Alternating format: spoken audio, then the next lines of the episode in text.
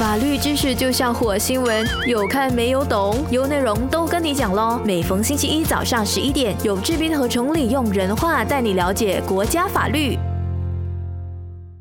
欢迎收听，都跟你讲喽。我是 Maggie 许志斌，今天呢？呃，我还是会邀请了一位很漂亮的嘉宾律师来跟我们聊聊这个有关呃法律的事宜。今天主题主要是我们要聊关于这个 mediation 庭外和解跟调解纠纷的这一个程序。呃，那么节目现场呢，我们有呃杨慧琪律师，大美女律师来跟我们聊这个有关 mediation 的这个法律议题。来，杨律师跟大家打个招呼。呃，大家好。好，不用这么紧张。来，呃，现在呢，我们就呃开始进入我们的主题了。呃，就慧琪，我们常常偶尔呢，我们会听到呃，可能就是当有法庭纠纷啊，然后可能呃，就律师就会提到说，哎，其实有这一个呃 mediation 的这一个程序。呃，慧琪可不可以跟大家讲一下这个 mediation 到底是怎么样的一个程序？它是 mediation 又是什么意思？哦，其实它它就是一个另外一个频道。比如说，好像我们时常听到人家说要起诉你，起诉他，那么这样。我们有时候律师会建议，让你有没有兴趣去去调解？调解就是 mediation，它其实是一种很自愿的方式，还有庭外的解决方案。它其实是一个比较属于非正式，还有比较 flexible 的一个替代的那个性争议来解决解决一些啊案件。比如说，呃，我们会常听见某者起诉他者。这种的类型呢，就属于诉讼。诉讼其实是在法庭上解决纠纷，基于司法和诉讼对抗性的过程。而 mediation 调解呢，则重于当事人的需求和利益。我们的呃那个调解的那个目的，就是要协助双方协商达成物力和可接受的协议。这些东西呢，在在不可能会发生在诉讼过程，因为过呃诉讼的过程呢，我们是会基于在法律立场和个执行的权利。嗯，那么其实其实呢，他需不需要说呃，你一定就必须要有一个啊啊案件在法院，你才可以有这一个调解这个 mediation 的 process 呢？呃，其实是不需要的，就是说好像说，比如说如果呃。我觉得还是有那个不但是要起诉对方，可是有可能我不要通过那个呃诉讼的方式来解决，我要通过 mediation。那么如果 mediation 不成功的话，你再选择去法庭去解决这个纠纷也是可以的，或者在在呃当你。如果一个 case 在法庭上有纠纷，也是可以选择这个频道，所以他们有一个时间的那个呃局限在那一边的。哦，就是说，其实呃也不需要说你必须先有一个啊法庭的诉讼啊，其实你就是可以选择性的，我不去法院，我就选择这个调解的这个方式。对吗？是是这个意思。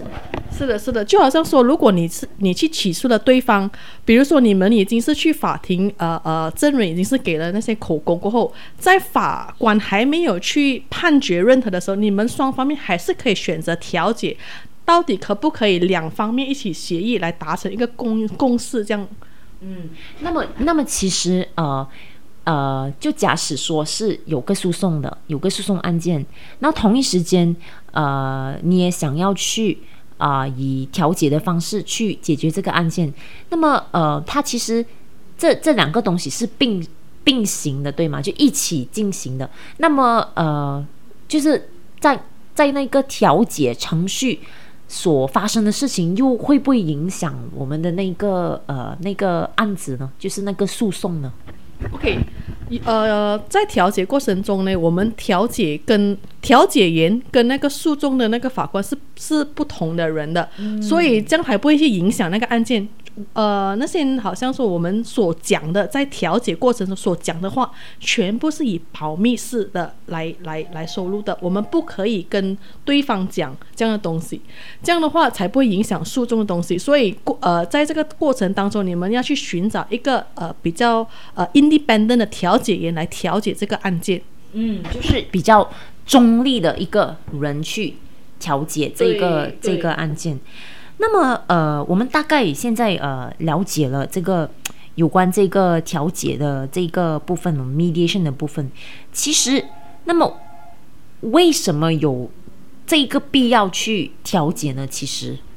其实调解呢，其实它是一种可以节省时间和法律费用的争议解决方案。因为如果我们起诉对方后，我们要聘请律师，那个堂费也是不是呃很也是很贵的，因为有可能呃一个诉讼的过程有可能会拿一两年时间，甚至会超过几年的。而调解现在疫情当下，我觉得法庭的程序是的确慢了很多。对对，因为当时候第一次 lock down 的时候，很多呃法庭上的东西都不能走，所以导致现在很多 backlog 的 case 在那一边。对对对对。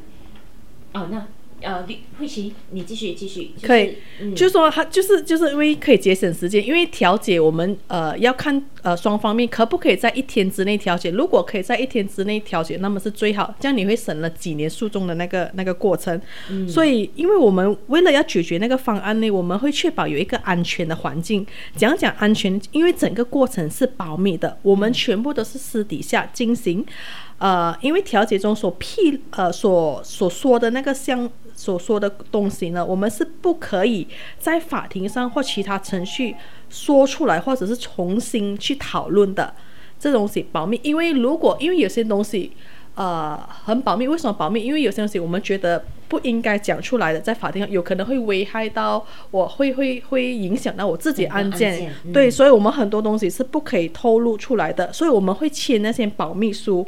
OK，然后我们也是要呃，因为有些东西我们是呃在解决和处理方面呢，有可能被认为是不相关真实和实际问题。因为调解不是像法律上的程序，在调解过程中，我们可以说我们所应该要讲的东西，相关或不相关，我们都可以拿去拿拿拿出来讨论的。就是也有可能在调解的过程中，可能你呃承认的一些承认的一些东西啊，就是可能对案情是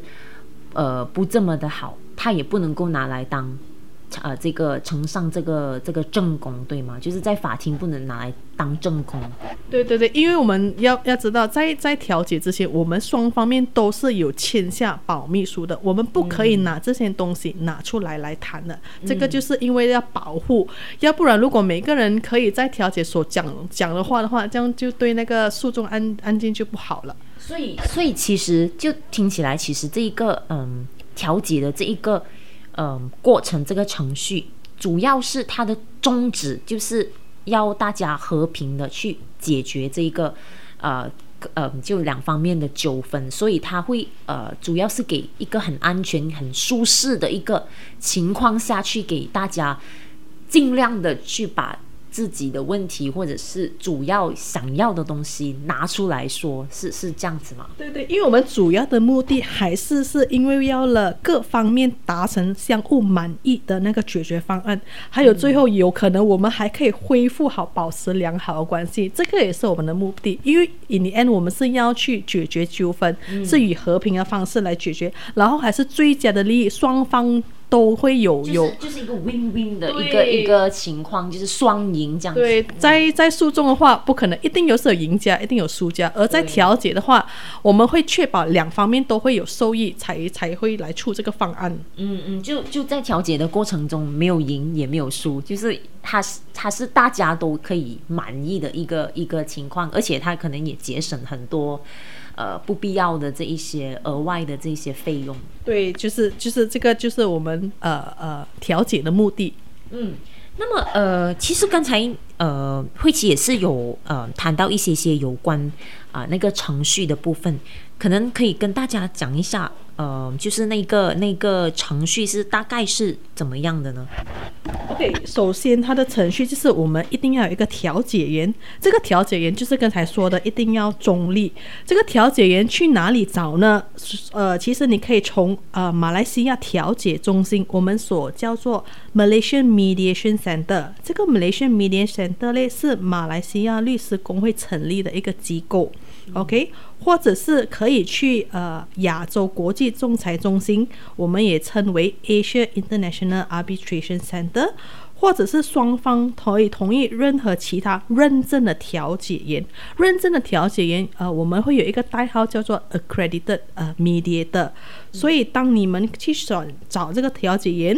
然后呃，他们就会告诉你如何去进行这个调解，呃，双方面可以任意选一个调解员，或者是两位以上的都可以，看你们两个人的需要啊，两方者的需要。嗯，好的。那么程序方面呢？程序方面是，OK，嗯。程序方面呢，其实是呃每一个调解员都有自己的那个方式，要如何去调解那个纠纷。可是大多数他的程呃他的程序都会一般呃呃跟双方面讨论。我们会呃大多数有分第六个阶段左右。OK，一般的调解程序呢，呃是指呃。牵涉双方和调解人在双方确定的预定会议上一起开会的，就说两方面我们开会，呃，那个调解会告诉要如何去调解这个东西，在调解会议当前呢，他会解释整个的程序，还有呃披露一些任何潜在意的或者实际上的利益冲突，比如说如果这个调解员他不是中立，有可能他曾经代表作。代表其中一个方者，就是我有可能之前代表呃甲方呃做一些案件，或者是曾经有在这个纠纷当中有 involve 一些些东西，那么这个调解一定要跟跟跟两方面双方说，呃，如果双方面还是觉得很 confident，还是觉得这个调解也是有能力去调解，他们还是可以去选择回这个调解。如果其中呃，一方觉得不，因为你曾经代表过其中一个方者，然后你有可能会偏向另外一个，他可以，他可以说我不要不要这位呃调解员，而在这个调解员也是可以是律师吗？都是律师吗？啊，不是，他不一定是律师，他有些是呃其他的机构的，对，不同的。所以你要看，如果你个纠纠纷是属于，好像说，比如说呃 contract 的纠纷、合同的纠纷，这样你去找一些呃调解员，是他的那个 main practice 在这个也是可以。如果是 construction 也是可以找。如果是 involve 家庭纠纷的话，你去找在这个领域方面呃比较强的来去调解这个这个纠纷。嗯，了解了解。那么接下来呢，它就会呃怎么样呢？它的程序又是？OK，它程序首先一定要是签呃调解同意书，我们叫做 agreement to mediate，就是说双方面是自愿的来去调解纠纷，我们会签这个这个呃呃 agreement，然后在里面我们一定会讲到说保密，全部所讲的东西一定要保密。然后，呃，调解员也有可能会要求双方面交上一些资料，提供的资料，比如说，如果这个 case 有 case 在那个法庭的，他有可能要求你一些 statement of claim，大致上了解你们的 case。statement of claim 就是那个呃呃，我们叫做辩书。辩诉对吗？就是你呈上法庭的那个，你主要的你的那个辩书，或者是如果你们是还没有去到法庭的话，有可能他只是会叫双方面大概写一下他们的自己的故事来了解，了解至少这个调解员可以知道要如何来找一个最好的方案，在那个知情的时候。嗯嗯，了解。然后接下来他又刚才有提到他是有几个阶段，对吗？啊，对我我我会大概分到有六个阶段呢。嗯，刚才呢我们就有提到，呃，大概就是那个呃调解的这个程序之类，然后呃呃慧琪就有提到说，他会以这一个几个阶段，大概五到六个阶段的形式来进行这个调解，然后我们就请慧琪来谈谈，呃，第一个阶段呢是怎么样的一个形式。好的，Maggie。所以第一个阶段，我们会首先要建立一些调解的那个程序。所以我们必须，呃，调解员必须确认出席调解的那个各方面是有权利来达成和解的，呃呃的的的状况。比如说，如果当事人呃是一个公司或者是一个组织。我们要确定那个公司或组织的代表是有权利来解决公司上的纠纷，权利去做决定的，所对谓的 decision maker。对，如果你来，你你你你选一个代表来，只是来听来说，可是是没有权利来做任何决定，或者是马上做任何决定的话，或者是他是那种呃来到只是说呃我不确定，我可能还要回去问我的老板之类的，那就可能就不适合了，对吗？对对，我们要马上是可以在当场啊去解决的。我们也是甚至有遇过一些好像说呃自由人士，比如说 individual，他是要去呃过后不能做决定的，还要问老婆啊，问家人啊，哦哦这样我们要确定你是有权利来解决问题，当下决定。这这我就有一个问题，那他的老婆啊，还是他的孩孩子还是什么啊，可以跟他一起出席这个调解的程序吗？如果他是有关系那这个整个的话，我们是可以可以接收的。but 可是也是也是要看另外一方他是不是可以让对方也坐下来。如果不能的话，我们会是呃回归为当事人来解决这个问问题的。嗯，可能就是说，如果你要你的那个呃配偶跟你在一起的话，然后可能另一方也是说啊，那我也要我的，可能是爸爸妈妈陪我一起，呃，在这个调解，这样这样可能就会把整个事情复杂化了。对对对，因为我们呃，in the end 还是要回归当事人的纠纷，而不是人。如果太多意见在场的话，就很难去解决那个案件的。嗯，可能就没有很有效的去把整个案件给做这个调解，对吗？对对对，所以还有一些就是我们也是要确定，呃，当事人还有调解员，他们一定要在遵守一些某些的基本上的规则，比如说当一个人发言的话，这样呃另外一个方面就不方便去呃插嘴，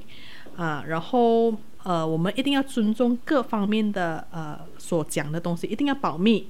然后我们也是鼓励啦，鼓励对方是以礼貌方式讲话和称呼对方，因为有时候一旦纠纷下来，他们有可能是以一些某一些代号来去呃呃呃去叫对方称呼对方的，哦，嗯，现在这个阶段，我有一个问题，如果真的是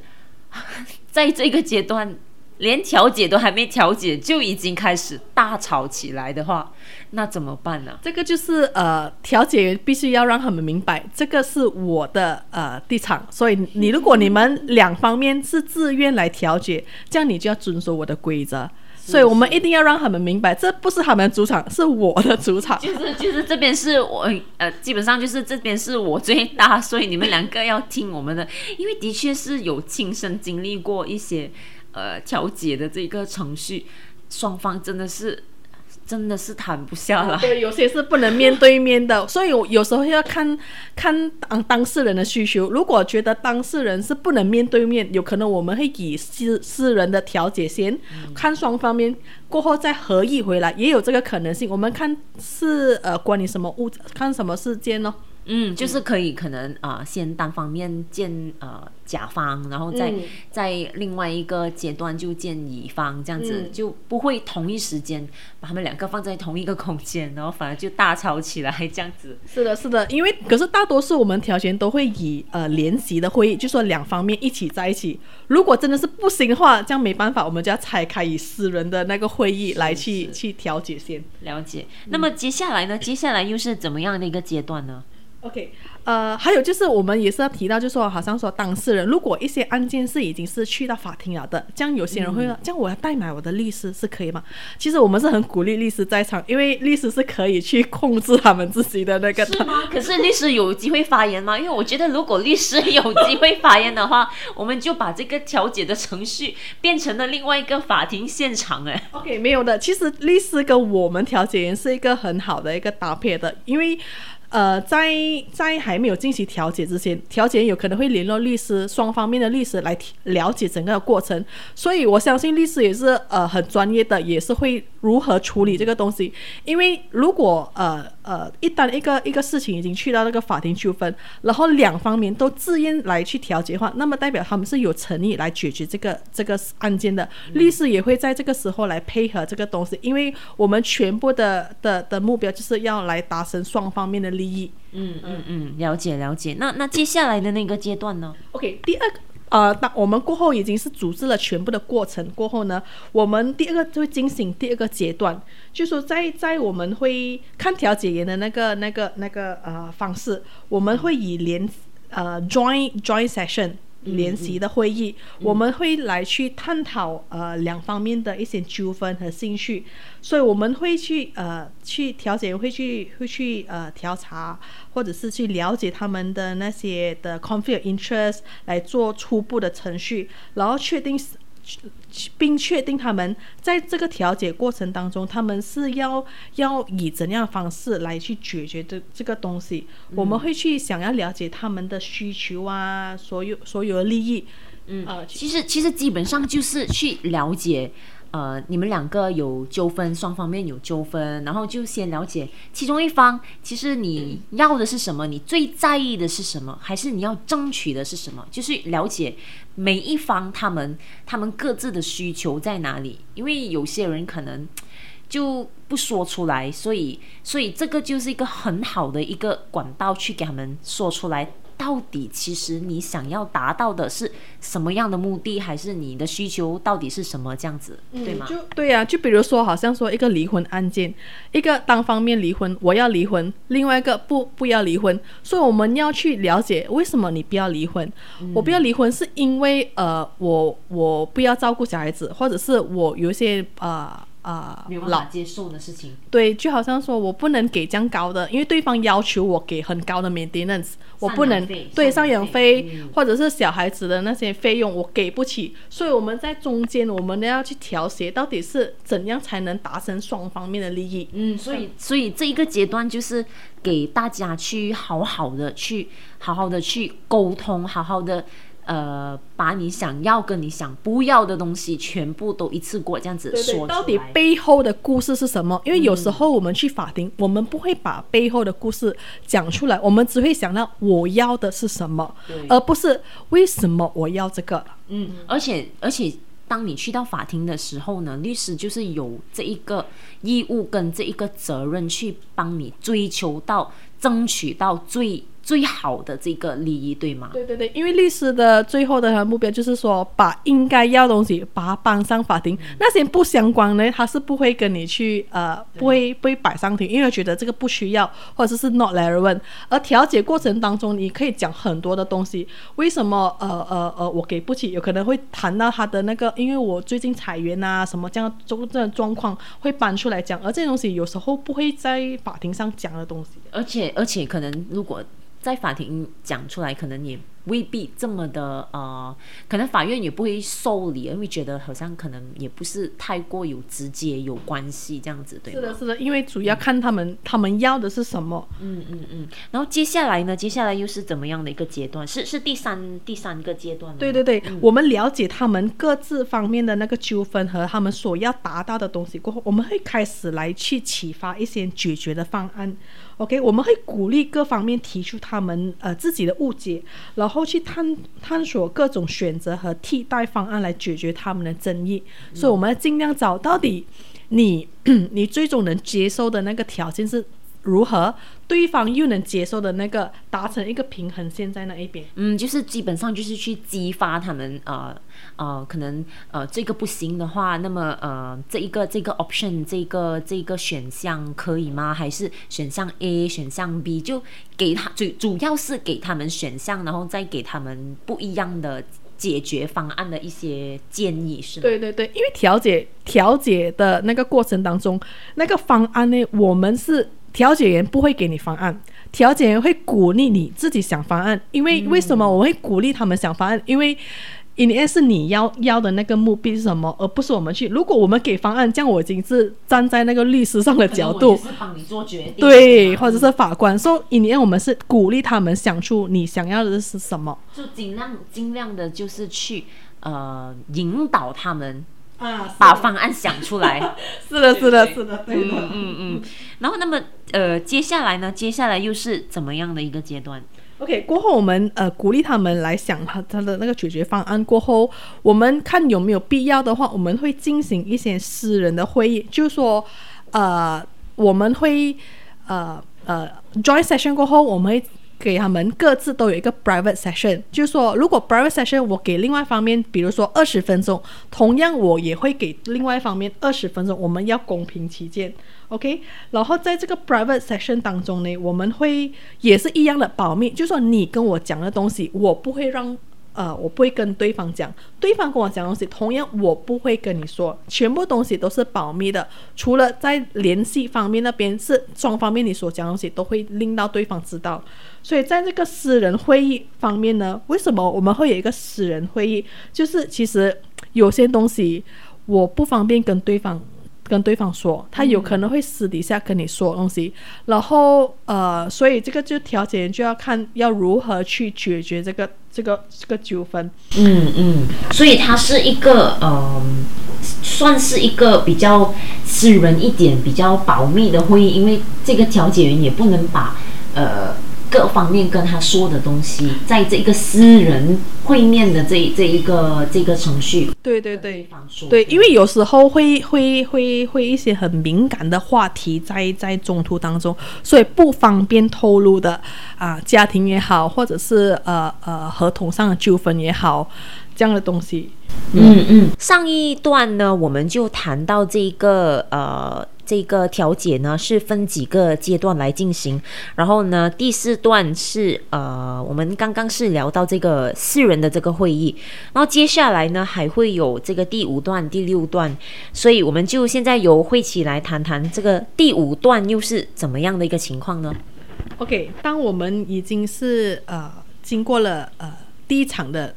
Join session，第二场在 private session 过后，我会邀请对方回来 join session 多一次，就是他的那个目的就是要呃看到底对呃双方面可以选选好了那些选择方案吗？还有替代的解决方案。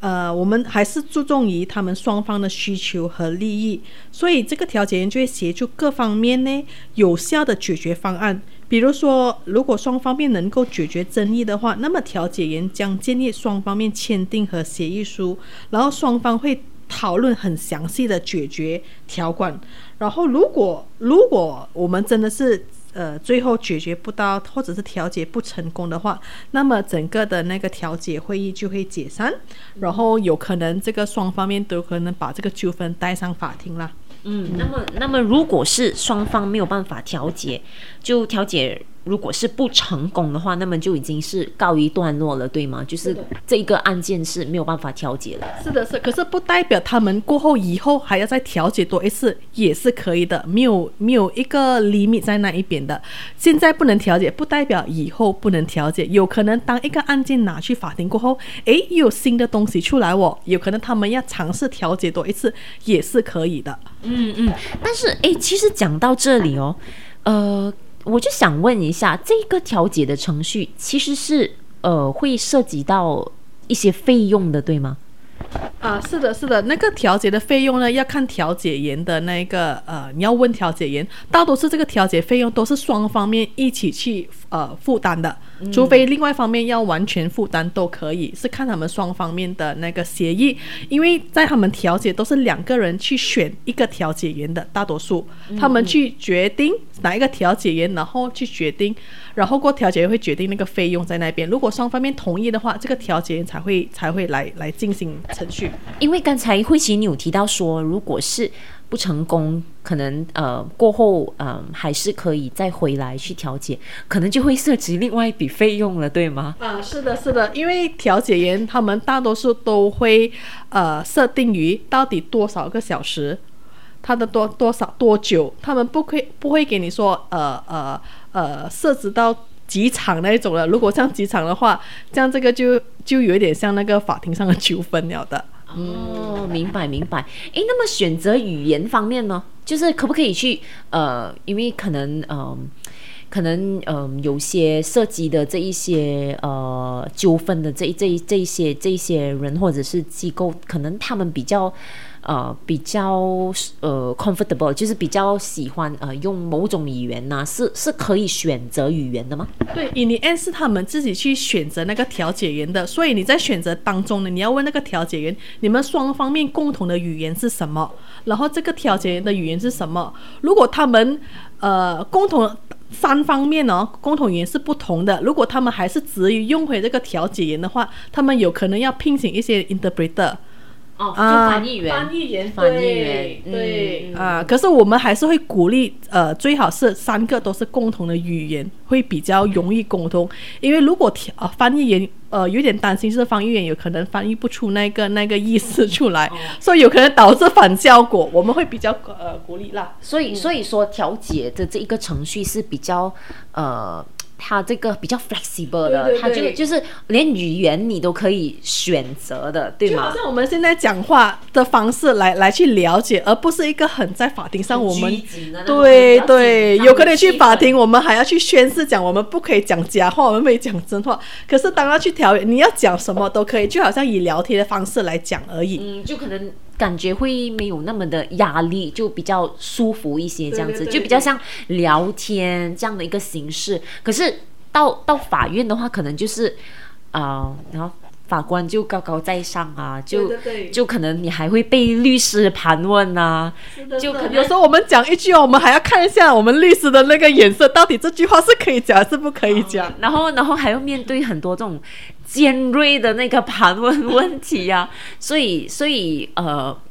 换换过来看呢，就其实调解呢是就比较是一个以一个比较舒服的方式去、去进行，这样子就没有给人太多的这个压力。对对对，因为毕竟我们是要要尽量是找回那个如何解决。如果大家都很拘谨、很压力的话，这样很难去找到一个共同的那个解决方案。嗯嗯，了解了解。那么呃，刚才就谈到说了，呃，就是已经是到了第五阶段了嘛。我们我们回去，我们刚才谈到那个第五阶段，嗯，就是如果是呃调解不成功，就没有办法了，就解散了。那么如果调解成功的话呢，又又怎么样？又怎么样呢？OK，大家呃，我们我们调解调解成功的话，我们当然要律师嘛，当然都要书写写下来，到底你们你们中途。呃呃，决定了什么条款是什么？我们都是以书面的协议来达成共议。OK，当我们已经是呃 identify 呃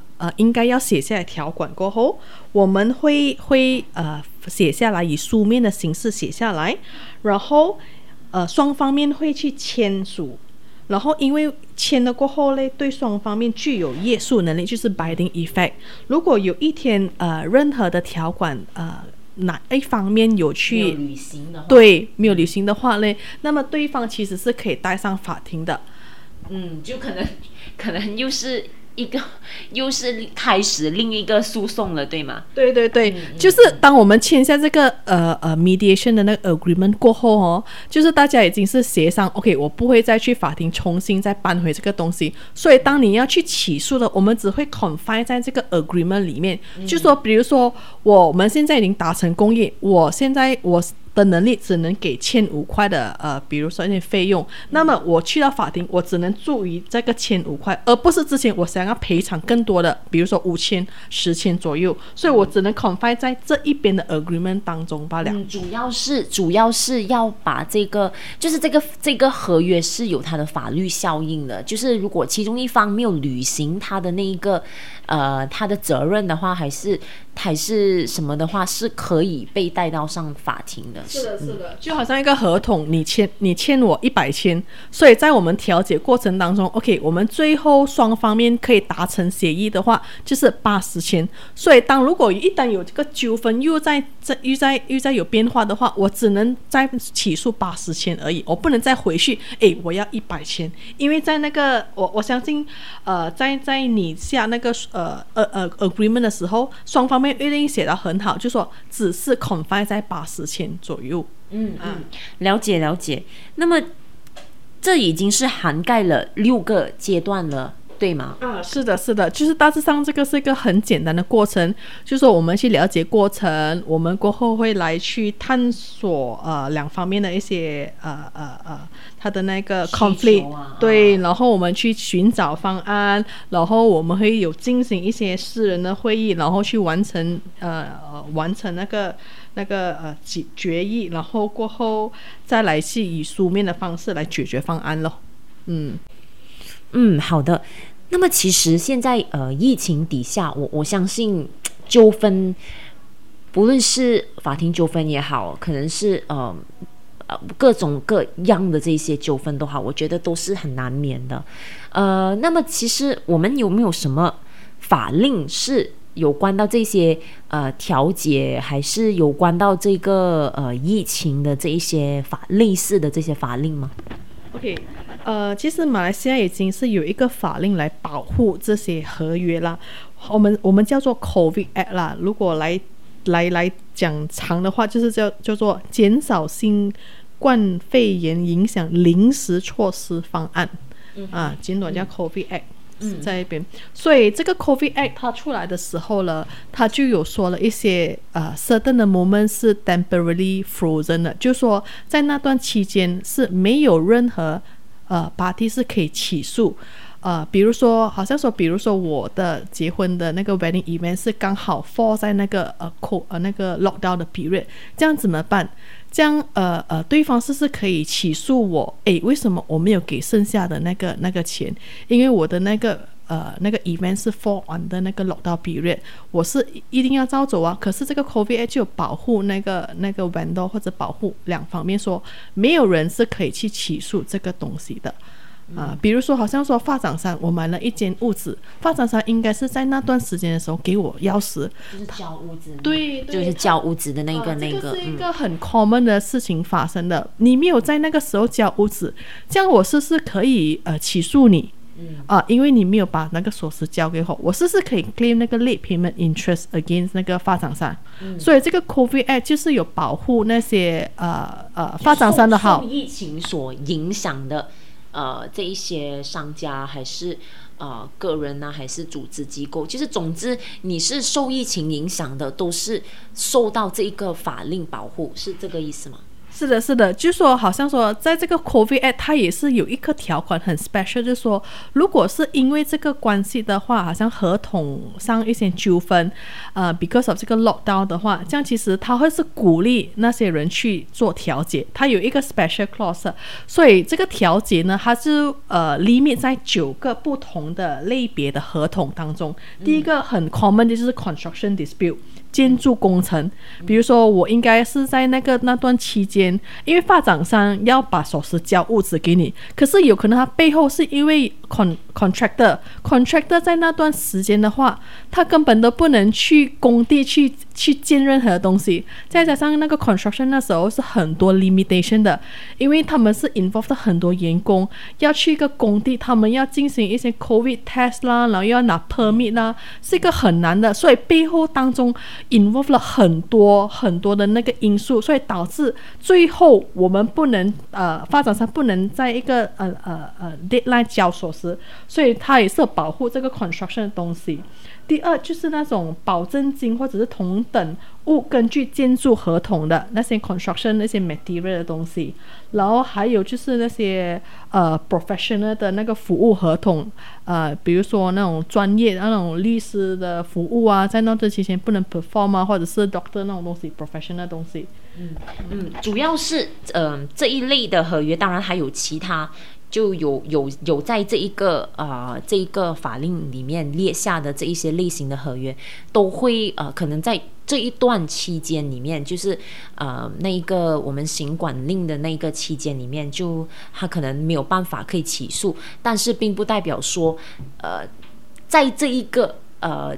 呃这个这一个时间点的过后了这个时间过了这个时间点，就不不代表说他们不可以起诉，对吗？对对对，他只是暂时去 freeze 掉那个时间，比如说在那那个时候，我应该要把锁匙交，发展商应该把锁匙交给那个买家。那段时间他因为是因为 lockdown 的关系，他根本不能，所以那个段 period 只是 frozen，就说那段 period，呃，买家是不可以 claim for late payment interest 的。嗯，就是有一个冻结的一个一个呃一个一个这样子，就是一个冻结的这个阶段。啊，是的，就好像一个 tenancy 这样这样的东西，tenancy 也是包括在在在那个 mediation，比如说在受困的时候，诶，我根本不能去呃做任何的生意，然后我一定要关门，在那段期间是说我不能我不需要缴任何的 rent 呢？很多人就有，很多人都有觉得，哎，现在 lockdown 我不能去那个那个店面去做任何的买卖的东西，打开门做生意啊。比如说那时候五金店刚开始的时候，大家都是 lockdown，这样是代表说，因为 lockdown 我不能做生意，不能做生意，我就不用交任何的租金。不是，他只是在那段期间 landlord 是不能起诉，可是过后他不代表是不能不起诉的，他只是过后 in the end 看双方面可。会达成那个协议？可不可以 reduce rent？可不可以去 waive 那个 rent for 那个 period？所以 in the end 是过后过后两方面还要再协商的。嗯，所以这一个法令里面呢，就有这一个啊所谓的这个什么 COVID nineteen 调解中心来调解这一类的这一个呃合约的这些纠纷，对吗？对对，这个口译中调解中心其实也是一个政府最近才正式的呃成立，就是说它其实要协助公众来解决。因为无法服行呃呃那些合同，然后这个这个还有一个 requirement，就说你们的价值是不可以超过五百千，然后这个合同一定要 fall under 那个 COVID Act 一些的那个合同，呃呃 fulfill requirement，你才可以去向政府申请，呃呃去 mediate 这个东西。那么当然也是要双方面一起同意去 mediate 的。嗯嗯，那么就可能就要经过我们刚才所说的这几个阶段了，对吗？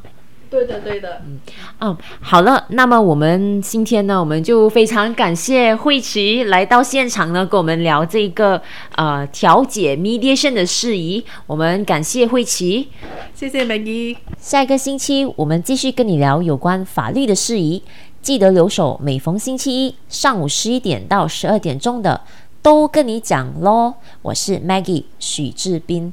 单听都那么过瘾，再配上视频就最好不过啦！赶快点击 CP Cool Associate 的 Facebook 以及 CL 单 .com.my，给你更精彩的视听享受，优内容让你过上优质的生活。